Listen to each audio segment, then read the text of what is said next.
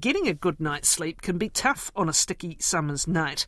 It can be even harder for young kids and their parents whose sleep schedules have been put out of whack by holiday adventures and longer daylight hours and we should say at the moment, muggy temperatures. Should parents be concerned if their children aren't getting enough shut eye? And as the end of the holidays approach and a return or a return to school looms, what are some of the ways to get back into a good sleep routine? Professor Sarah Blunden is a clinical psychologist and head of paediatric sleep research at Central Queensland University in Australia. She's uh, with us from Adelaide. Good morning, Sarah.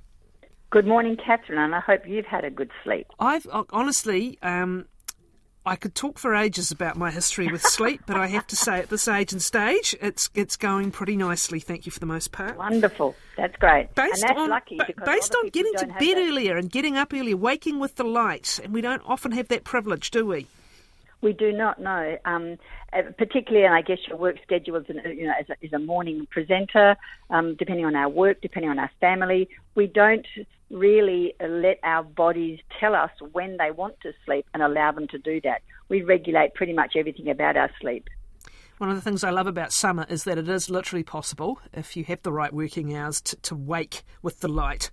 Yes. Uh, and, and, to go to bed with the dark. Let's talk about the young'uns though. Uh, and could you run us through first how much sleep children at various ages need to be getting? Uh-huh. Okay, so the, the latest guidelines that we have that the you know, science community, sleep science community uses are American Academy of Sleep Medicine, um, and they put them out about five, six years ago. It shows that there are 80% of the population of kids from birth up to 18 that sleep a certain amount, but the range is really, really big. In an infant, for example, it can range from 12 hours to 17 hours in a 24 hour period. That's a massive difference between child one and child two.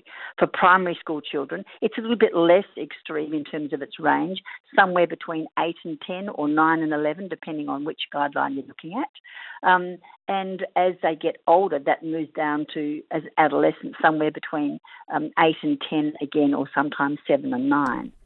So you see that there's a big range of sleep. And really, if someone said to me, How much sleep should my child be getting? I really can't tell them because the guidelines are so vague.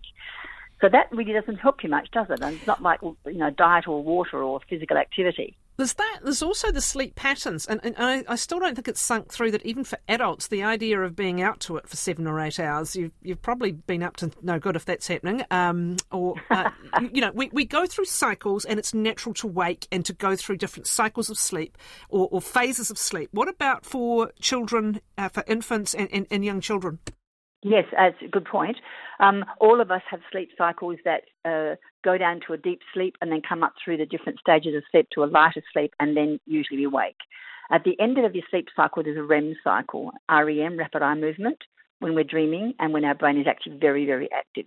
Um, we will always wake up from that. Infants will actually wake up at the end of a 45 minute sleep cycle. Um, and then an, uh, a primary school child who, at the age of five, already has an adult sleep pattern will do the same thing after an hour and a half. So between uh, infants and school age children, there is an increase of sleep stage between about 45 minutes to one and a half hours. So it gradually increases. At the end of that cycle, as you mentioned, we usually wake up. Now, as we get older, that wake up may just become a cortical arousal, kind of a, a scratch our nose, or maybe we don't even realize that we've woken out of a, a sleep stage. Um, but there are periods about three or four hours into sleep for an adult sleep pattern. We usually wake up because we've had our deep sleep block. That's it. We don't get any more deep sleep after that first three or four hours as an adult sleep pattern. And then the rest of the, uh, the night, if you like, is spent in lighter stage sleepers until we get to the about six hours into sleep when there's actually not even any more deep sleep. It's all light and REM sleep. So um, I hope that makes sense that after each REM period, we will wake up as an infant with a 45 minute sleep cycle, that could be 10 to 15 wake ups per night, the, the, the horrible thought. As an, um, a primary school child, that can be five to eight, and an adult, that probably is similar. As we get older, again, it gets different again. How good are infants and children at self settling during these cycles at various ages? And is there a time to pop up because you will help that settle, and or is there a time to leave them to it? Ah, that's the million dollar question, I think, Catherine. Um, the children, uh, particularly young children and babies, they will settle when they are feeling good, right, full, happy, safe, secure, dry, all those things. If they wake up after that natural cycle and they're not feeling right, they don't actually decide that they're going to call parent. They just cry because they're not right. And parent will choose to go to the child and settle them or choose not to.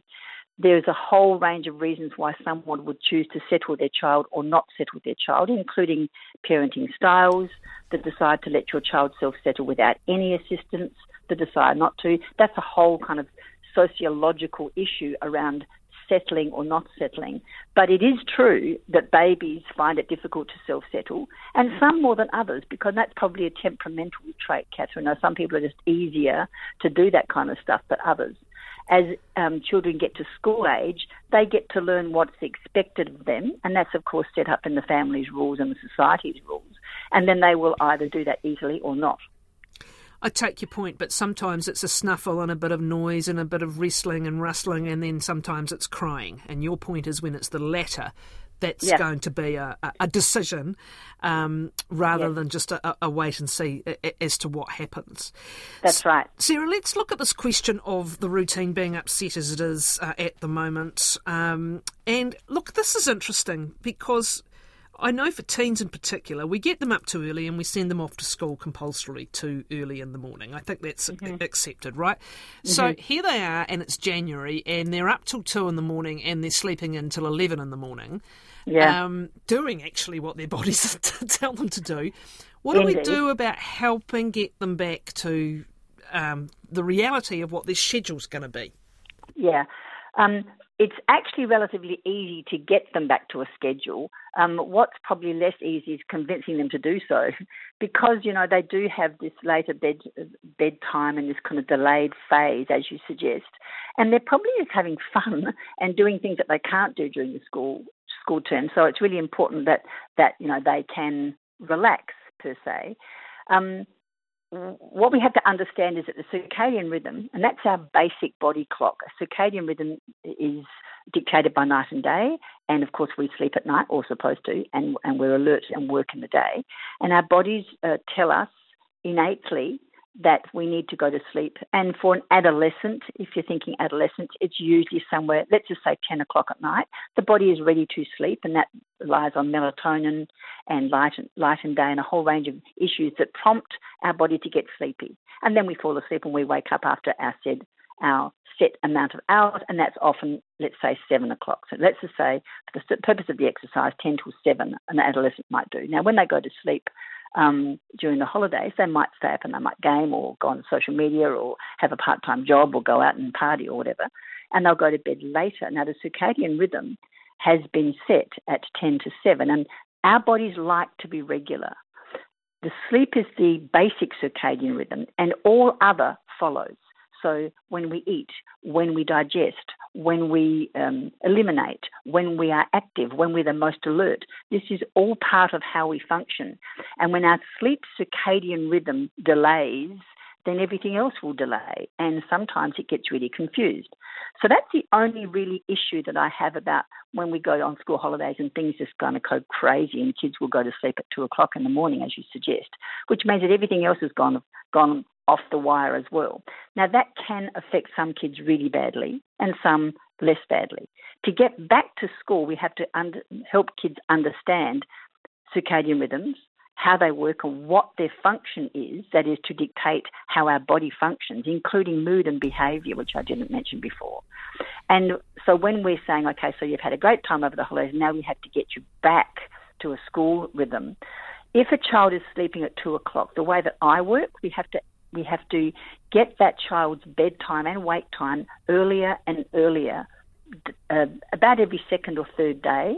And I work in 15 minute increments.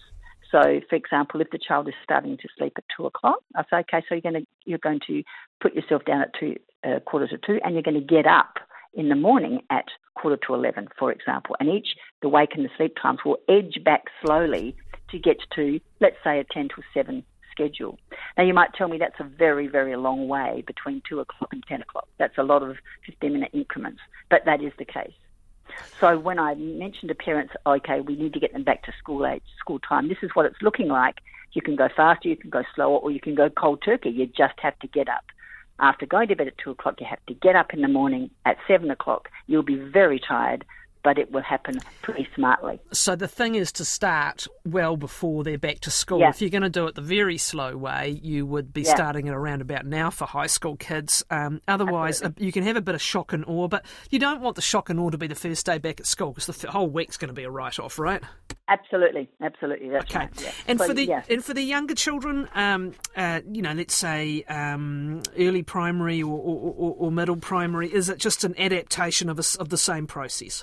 Yes, it is. It is. They're less likely to be quite so extreme than the adolescents are um, because they don't have a sleep pattern that is um, naturally moving forward. The, the, the primary school kids are, are, usually a little bit more settled. When they get up into puberty, it's, you know, maybe that might be year six or seven. I don't know about, about you guys in New Zealand, but in Australia, year six or seven, we might be heading towards puberty, in which case we're going to start to get into the strife. What about uh, some of the physical things about this time of year? Um, and look, you live in a you, you, live in the lucky country and the sunburn country and everything else. We've got a very muggy summer happening in, uh-huh, in much right. of the country this year. So things like temperature and lighting um, with especially with younger kids, where actually the school year isn't so much the thing. You just want them to be in healthy patterns and getting enough sleep. What do yeah. you need to think about with the ambience of the room, and, and, what can you do? I was just thinking, kids get used, don't they, to the amount of swaddling or the amount of blankets that they have. That they serve more of a purpose than keeping warm. And yet in summer, they might be just about losing the lot. What are some of the practical yeah. things to help them with heat and, and, and extra daylight? Yeah, good point. Um, so you, it really is a bit of an experimentation, particularly if you're having temperatures that you're not used to. Um, that is a bit of a readjustment. And I guess it's about understanding that those differences, physical differences, will make um, a difference to getting to sleep. And that's okay. We have to understand, okay, the reason you couldn't sleep last night was because you were too hot. Let's see if we can experiment with some, you know, some pure cotton or pure wool kind of uh, bed clothing, uh, which is, probably is more expensive, but breathes better and makes the temperature um, maintenance much easier. Um, we're going to have to think about whether windows are open, windows are closed.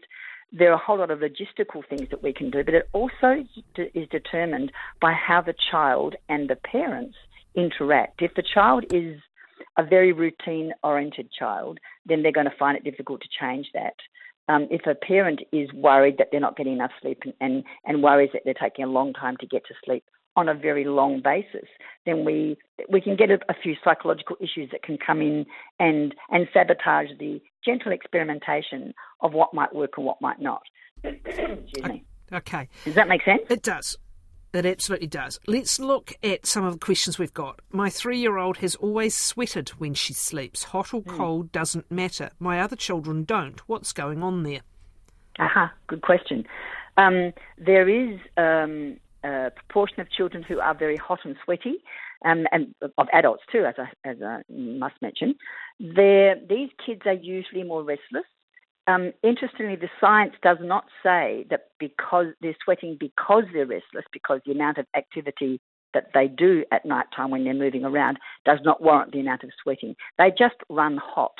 Um, I wonder if that child has also got other sleep stuff like maybe they have night terrors, maybe they're sleepwalkers, maybe they're snorers. Um, they're, they, that's a type of sleep pattern that often goes together. If not, then they're just a hot sleeper and you have to manage that. It doesn't necessarily mean anything bad. What's the best way to help a child get to sleep when they're incredibly overtired and struggling to sleep? This is a this is the classic nightmare, isn't it? it how, is, how do you approach it? Yeah, well, I I think it's important to understand that um, when we are tired and when our, our the, the parts of our brain that dis- make decisions, the prefrontal cortex, um, when it gets overtired, it really can't function that well. And the parts of our brain that tend to panic, um, get overexcited. So we are kind of up against a physiological barrier when we're saying, okay, let's just calm down and think about how we can get to sleep. Well, we can't calm down and we can't be calm, and our body and our brain are busy being worried and stressed, etc. So traditional calming exercises, mindfulness listening, um, which is an exercise that I do with, with all the kids that I see, just like a five a one minute listening exercise can calm the brain down. And then we can say, okay, so the reason I'm not sleeping tonight is because I'm overtired. Tomorrow we'll make sure that that gets better. And let's just lie here and relax rather than stress about actually sleeping. What the problem can be, Catherine, is that we start to fight, I must sleep, I must sleep, I must sleep. And that can actually make it much harder to sleep. If it's an overtired issue, the routine will help us to get it better, and we need to be patient. Yes, it'll happen by itself. And actually, it's a very interesting segue. Um, someone asking how to deal with their own anger and frustration when they need to sleep, and the kids come through for the fifth time. Actually, children yeah. are so locked into our own what what we emit, and impossible it is as it is. The calmer you can keep yourself, the more likely to calm them. But good luck with that Absolutely. sometimes, yeah? Yeah, well, good luck. And, you know, that's a whole thing, isn't it? I mean, that's parenting per se, um, about how we, uh, uh, how we manage our kids in the daytime is how we manage our kids at night time. The behaviour patterns that we have are the same, except that at night we're just all exhausted. So, what, so what, what, do you say when the when the child is coming back and back and back multiple times? Do you just say just go back to bed if they're a, a child who can settle themselves? Do you just have to persist with the same response? Do you have to get up? and persist with that response if that's deemed to be the, the appropriate one to help them settle? Do you just have yeah. to keep doing it? Well, that that depends on what your choice is. Whether uh, um, when I say choice, your choice you want to insist that the child sleep alone, or you want to insist if you, if your family decides that that's the priority. I say that because then some some people decide that it's not the priority, and they decide to co-sleep because it's just easier, and I call that a reactive co-sleeper. Um, or people that want to co-sleep because they just think that it's okay to do that. So if your family says they must go back to their room, then you can decide, do I want to insist on that? Because if you do keep going back and you do keep helping the child understand there's actually no reason and no excitement or no anything exciting or good that's going to come out of you coming out of bed all the time, you might as well just go back. Uh, chances are the child will will find that okay, so I will, and that's basic learning theory, Catherine. You know, we do something that we like and we get a response that we like, we'll keep doing it. So actually, if they're of an, of, of, an age, you can just say, go back to bed and stay where you are. Uh, like you can you can stay in bed, and, and for them, it's back to bed, back to bed, back to bed until they realise they're not going to get a different response. That, yeah, that's that's right, and it's from about the age of three and a half, four for a girl, and about three, three and a half. Oh, sorry, uh, a little bit older for. Sorry, start again about three for a girl, about three and a half for a boy, they can actually say they're going to do something and actually do it. They can actually plan so that, developmentally. So you can say to a three and a half year old girl, go back to bed and go to sleep. Well, they, they know what to do. It's a question of whether they will actually obey you. And that's a different issue altogether. So if you have the capacity to say to a child who's a little bit, oh, let's go for a primary school child, they should be able to understand an instruction and they should be able to follow through and stick to it because that's what schooling is going to be all about. So if the child is frightened, scared, needs extra additional help, um, try and get the child to be able to manage that themselves. If they want their own light, can they have their own light? Can they have a torch to check the shadow um, over in the corner of the room? Can they have some music playing? Something that's going to make it easier for them to self settle. Many parents will say to me, yes, but that's not sustainable. And I so kind of go, well, why not? if it helps them settle, then it's it's probably easier in the long term and more uh, giving the child the opportunity to be in control of their own sleep. Do you know what I mean? Um, yeah. And so, and that all depends on a child not being extremely anxious at night time. That's another whole kettle of fish. Uh, this is a really interesting observation. I need to let you go. We may get you back. Uh, thank you, Sarah. I would let my daughter read, says this um, uh, correspondent, I couldn't make her go to sleep, but I could make her go to bed. I let her read, and I knew she'd fall asleep when she was yep. ready. Uh, yep. That's interesting. Um, I wouldn't yep. be reading on a device, though, right? That's an old-fashioned book. yeah, absolutely old-fashioned book. That's right, and that has its own advantages and disadvantages, and it's all. I guess it's all d- dependent on the uh-huh. family uh-huh. and the temperament, all kinds of stuff. Catherine, you're right. Yeah. Thanks. Come back another time. Thank you so much. Sarah Blunden is clinical psychologist and head of paediatric sleep research at Central Queensland University in Australia.